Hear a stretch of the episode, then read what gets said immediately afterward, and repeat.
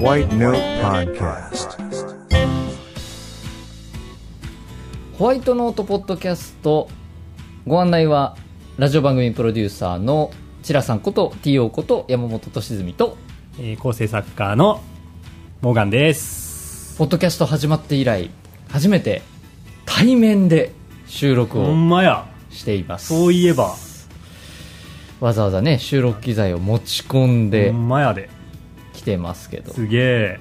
ミキシングしてこうやってえこれはうんリモートの時も同じようにやってんの同じやり方ですよ、へえー、やっぱさすがっすねいやいやいやいやいやすごいわ手に職と言いますか本当にマイク2台をえー、都内のそうねホテルの一室に持ち込 んで、はい、やってますほんまやでえーなんなら、えっとあね、こうスマホでね動画とか撮りながらねそうそうそうそうそうそうそう趣味でちょっと個人もう全然限定公開の Vlog みたいなのをやってるから 誰にも限ほぼ明かさないっていう限定公開の Vlog 本当趣味でやってるからそうそう そうそうもう我々ね手元にはお酒があったりとかしながらあ今日そは、うなんですよはいこれね収録してますよあ音聞かせます CM みたいないいですね これがあれですよえ耳のメディアのこの想像力ですよさあ皆さん今何の考えたとお思いでしょうかいただきます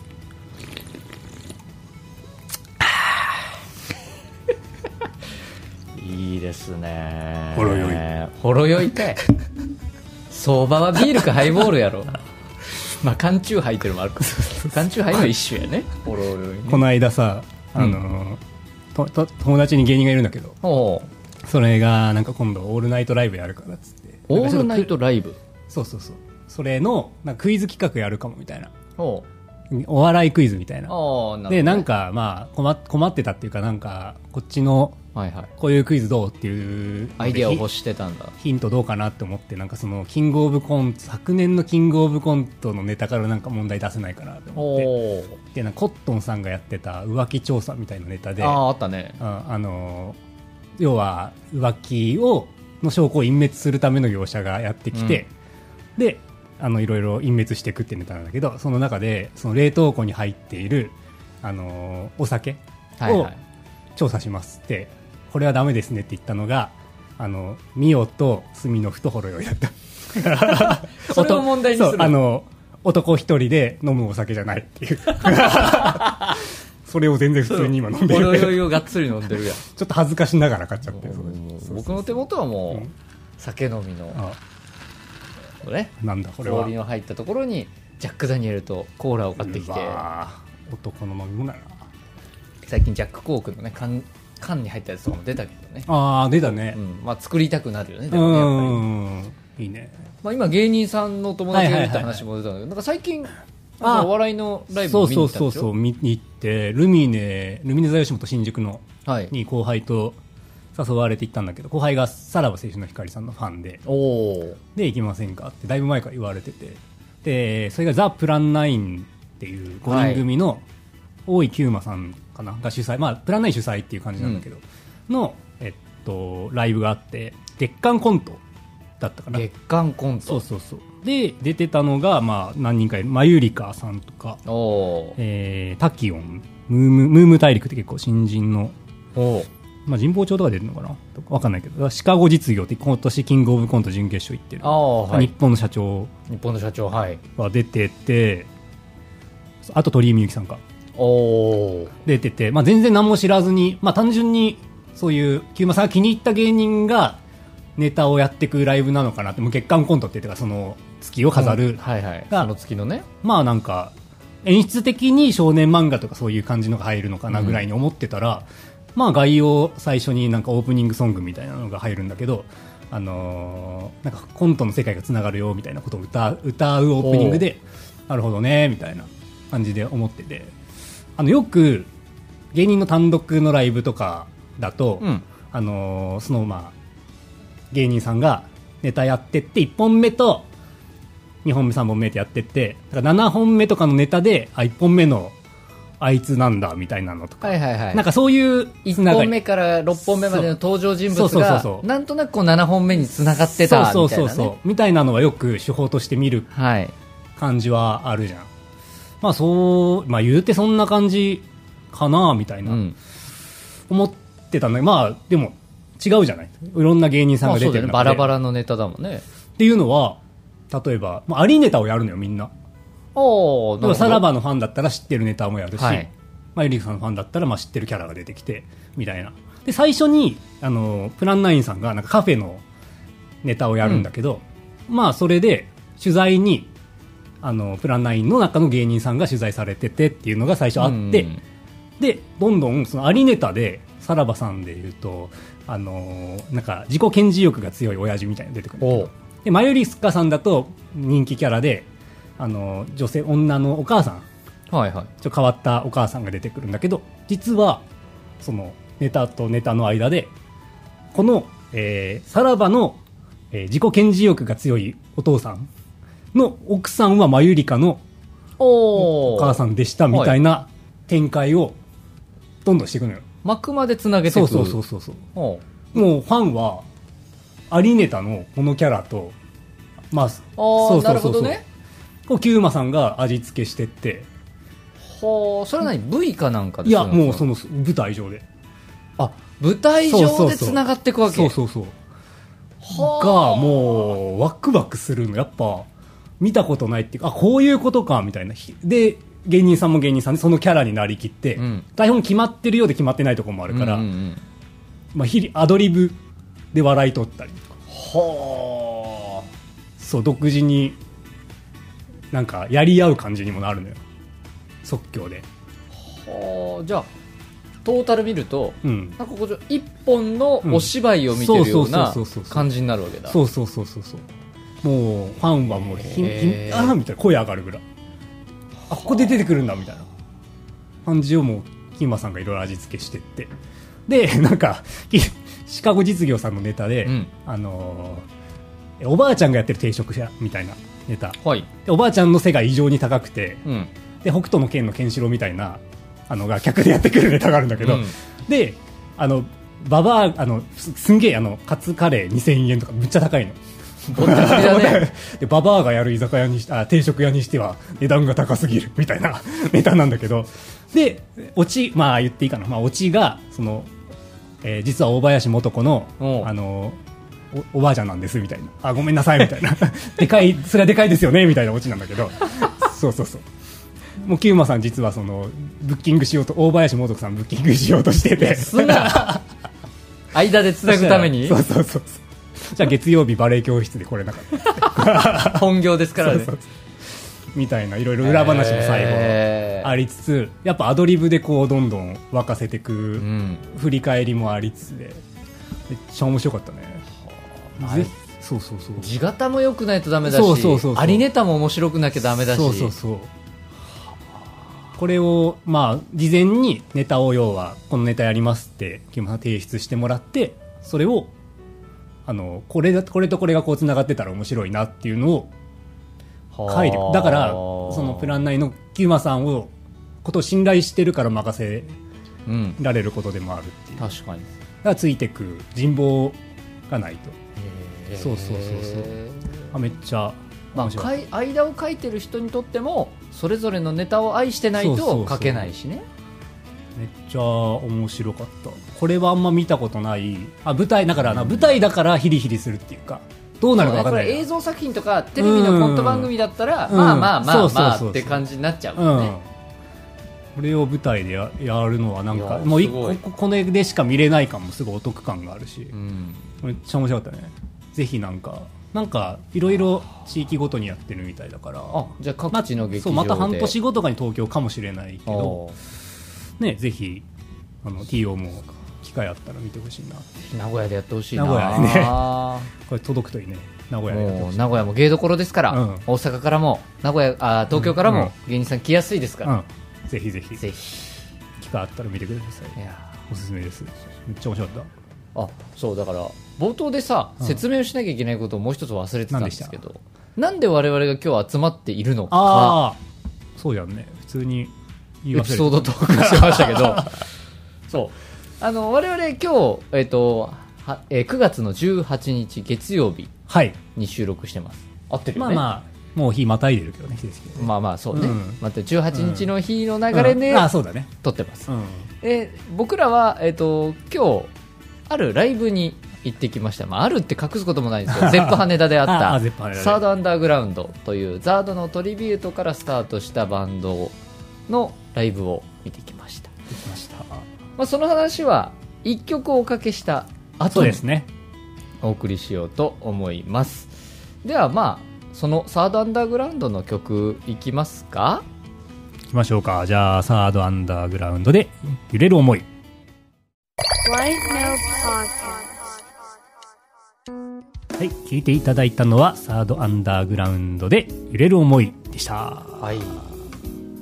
まあ、ザードの曲ですね、トリビュートで今年えー、とリレコーディングしてるのかなあー一回出してて2000レコーディングを23年にやり直してるというバージョンをお届けしました本当にそれすごいレベルアップしてるというか2020まあ聞いて、うんいろいろ聞いてきた身からするとだいぶ良くなってるというかやっぱどんどん洗礼されてってるのが分かるよねあー2023バージョン我々がサードアンダーグラウンドを知ったのはデビューして1年ぐらい経ってからだったのかな1年2年ぐらいだよねじゃないかなだ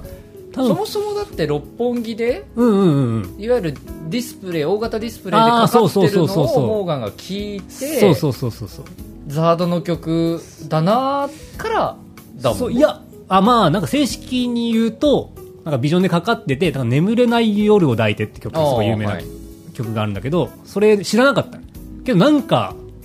メロディーに懐かしさを覚えて、はいなんかこんな曲調今時やるバンドがいるんだっていうので、うんうんすごい見入っちゃって、まあ、調べたらそれがザードの曲でザードの曲じゃんみたいななって調べたらトリビュートやってるみたいなとこが出会い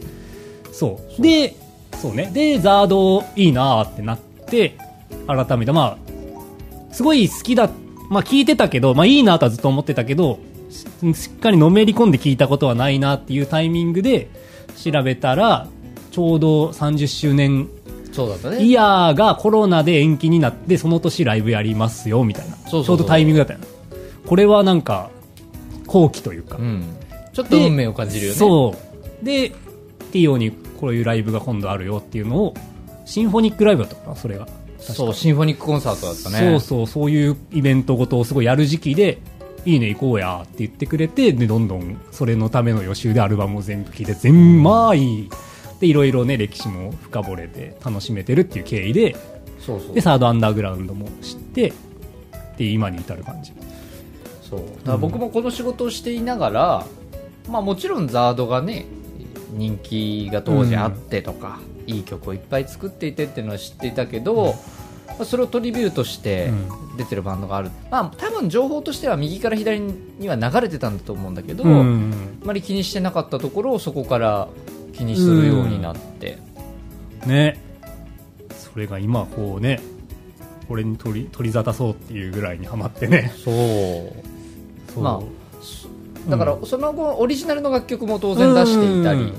まあ、最近でもドラマのタイアップの曲を出していたりすやっるてるよね、今日ゼップのは羽田のライブ、うん、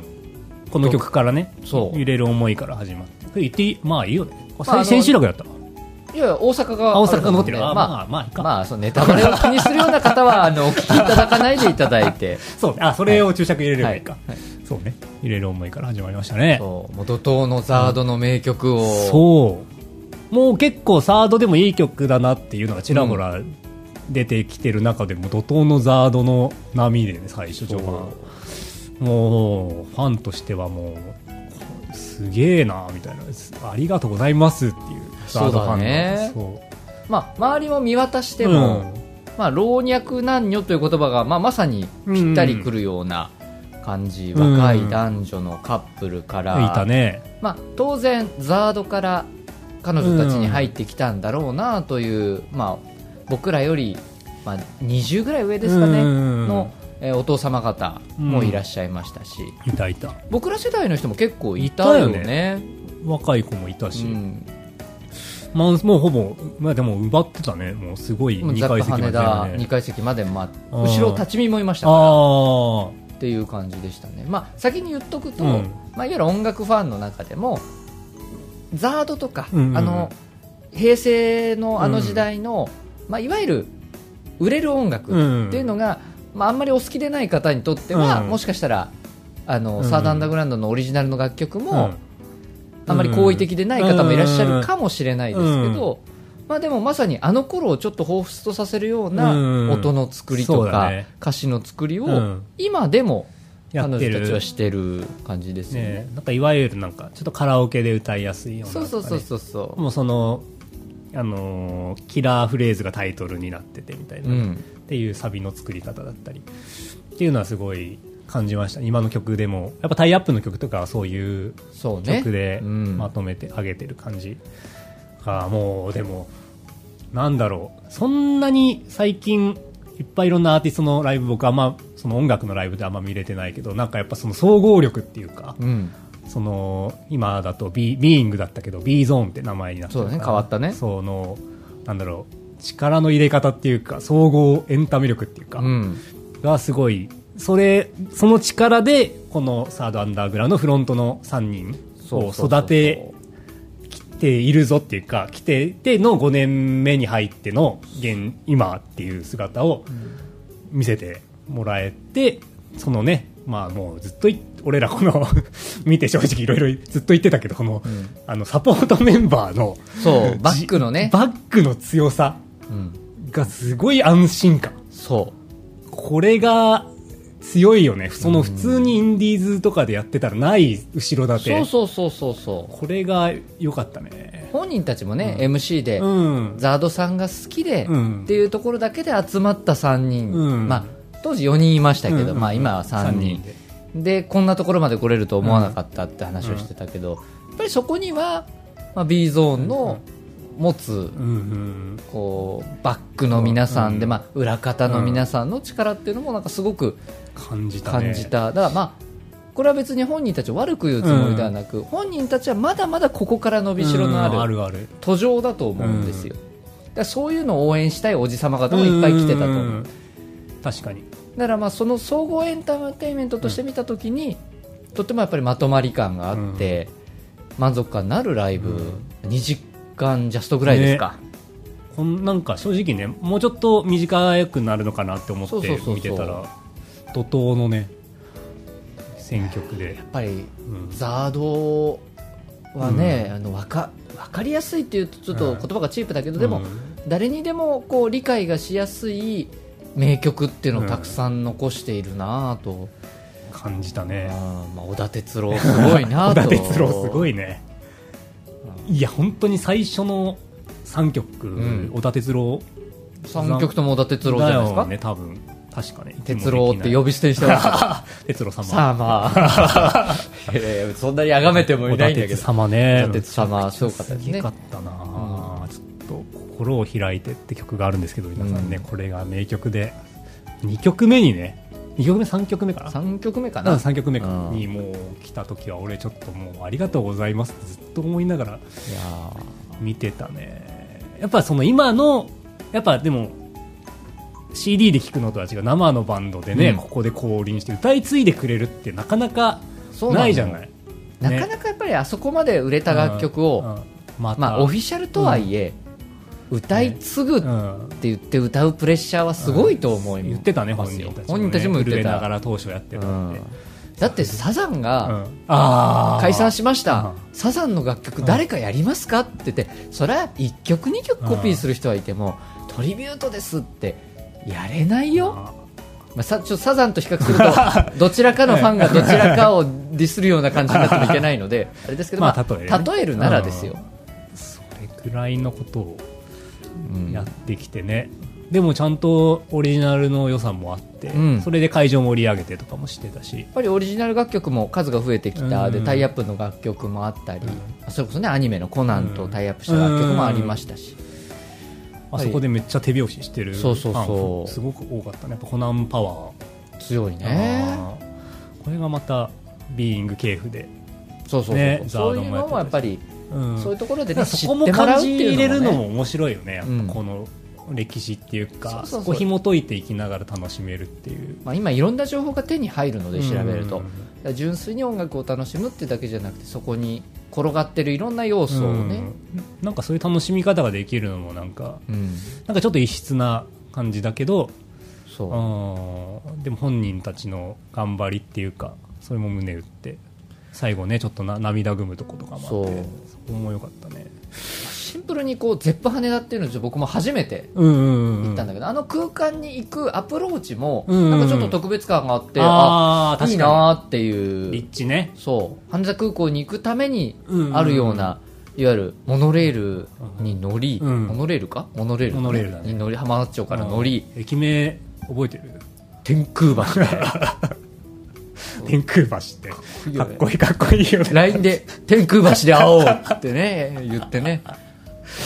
そうそうそう天空橋にあるライブハウスですからねすごいですよ天空橋を越えて本当にでもそんな感じだったねそうい端にある感じだったねうんそこもまあ普段ゼップって言っても僕はもうゼップ名古屋うんうんうがんねよくあのいろんなこ形でお邪魔しますけど、うんまあキャパも多分かなりゼップ羽田の方が大きくて、まあいやーそれもでいい空間だったないい空間でしたね2階席だったんだよねちょっと1階席ちょっと羨ましかったねあの一階臨場席は乗ってたねみんうんなねそうノリノリだった、まあ、多分ファンクラブの方が多いのかなすごくノリノリででも2階席だからちょっと俯瞰そでう見俯て瞰して見られたあのそれこそバックのメンバーなんかをね、ちょっとこう冷静に見られたのもそれだったかな、ギターの人がもうずっといたよやばいねあの人やばいねギターがお二人ドラムがお一人がサポートメンバーとしてうん車谷さんってドラムの人はすごいもうザードの頃からねうんうん、んそうそうそうプレイしてる人でもう拍手もすごいなんか一段大きかった気がするそのそ車う、谷まさあ、んの人みんなのね、うんバックを紹介しますの時もね、女性のそのギタリストの方がもう、うんちょっとその人を、ね、見るためにこのライブにも一個その行く要素としてそう一つそれもありなんじゃないかなっていう多分このライブでっていうかツアーで結構認知度上がったと思うねあの人の、江崎四季さんという方だよねもっとね有名じゃないのが不思議なもぐらうい、ちょっとウェブでパッと調べた限りは出てこないのでぜひサードのねライブ見に行ってそうそのま目あの当た他りもにやられてるかもしれませんけどこのねもう一人の方のギターの方とで後ろを支えてる感いじやもうの本当にがどんどん伸びてまだ23の誕生日ですよねそのボーカルの言って人たボーカルの人まだ23ってまだまだですよそれ育ててるのもすごいよねなかなかなんかアイドルとかとは違うもんねまたねそうどんどんまた長く続けれるしさそこもいねまあね B ゾーンはまた、あのガーネット・クロウのトリビュートもおーいやるという話がめっちゃ聞いてるわ出てましたねこれもね聞かなきゃねうんいやありがたいことっすよねもう今普通じゃ聞けないで終わるからねそもううそうそうそう懐かしいで終わっちゃうところをまた新しくやってくれるっていう取り組みはすごいありがたいんでまた見たいなって感じですねいやーこういう、まあ、総合エンターテインメントとして、うんバックに支えている人たちも含めたエンターテインメントとしてリブートされるっていうのはまたちょっと楽しみが、違った楽しみ方うがん新しいバンドを見出すのとはね、うんぜひぜひ皆さんもサードアンダーグラウンドねザードもですけどそうそう聞いてほしいなって思いますね次はなんか曲かけますじゃあ、まあ、せっかくライブに行った余韻なので、まあ、ここから2曲続けていいねサードの曲お送りしましょうか、まあ、サードのオリジナルとオリジナルまあカバーと2曲おああ送 OK りしましょうかねはいじゃあ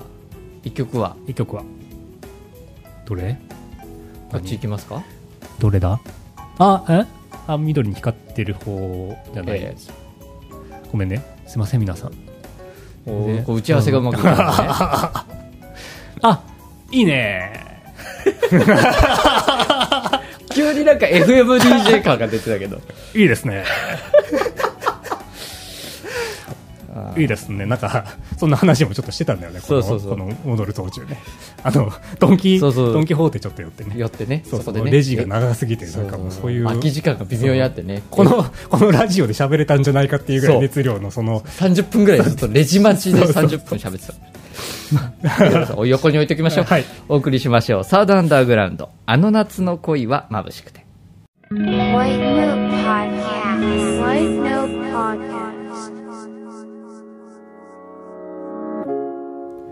お届けしたのはサードアンダーグラウンドオリジナル曲「あの夏の恋は眩しくて」そしてサードアンダーグラウンドがザードの楽曲をトリビュートカバーした「Today's Another Day」2曲続けてお届けしましどたっちも良かったねアンコール1曲目がね「Today's Another」ですそねうよかったですねねこの曲やんないのかなってまあやんないのかって思ってたらやってくれてすげえ上がったねもう好きな曲やっぱいい曲だもんね歌詞もいい曲ですよめっちゃ良くてその歌詞がねまあ、セットリストもうんう本当によく考えられてましたね、ーんオリジナル曲の入れるタイミングあと,、うんえー、とアンコール前というか、まあ、ちゃんまあ一旦のラストのところの手前の3曲の並びとか、うま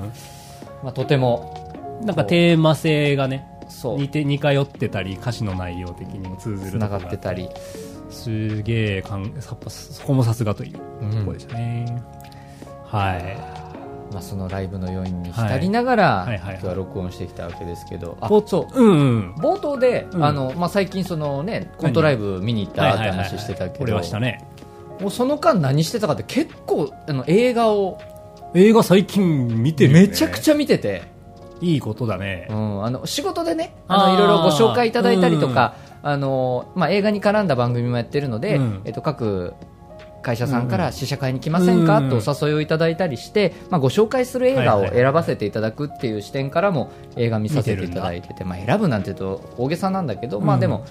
ね、自分がいいと思ったもうのをん番組でもお届けできたらいいなと思ってて、あ大事大の事この間「キリエの歌」ってキリいう、エの歌ね、はいうん岩井俊二監督岩の井。俊えー最新作を見させてもらって3時間弱ある、二作ね品なかなかだねいやでもこの3時間弱が、まあ、本当に余すことなく岩井俊二ワールドおおでしたねー岩井俊二ね、うんザードのねデビュー曲の PV の監督やってるおーつながってきつまなすがねってるね結構不思議な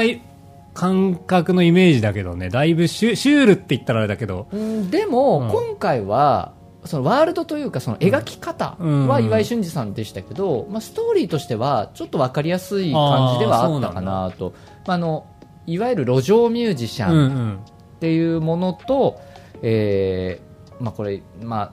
ネタバレにならないことを言うと、うまあ、ちょっと主人公は心に、まあ、あることで心に傷を負って、うまく喋れないんだけども、歌うことだけはできるっていあーうストリートうミんューはいジシはいャン。はいはいで、まあ、彼女に寄り添う、えーまあ、一度こ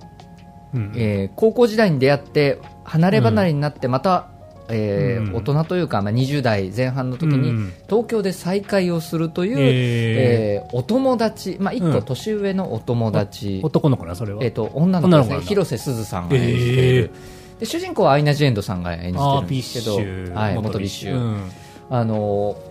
このアイナ・ジ・エンドさんの、ね、演技がねまあとても良かったですね、えいわゆる演技が技巧的にうまいとかっていうことよりも、うんもうその役に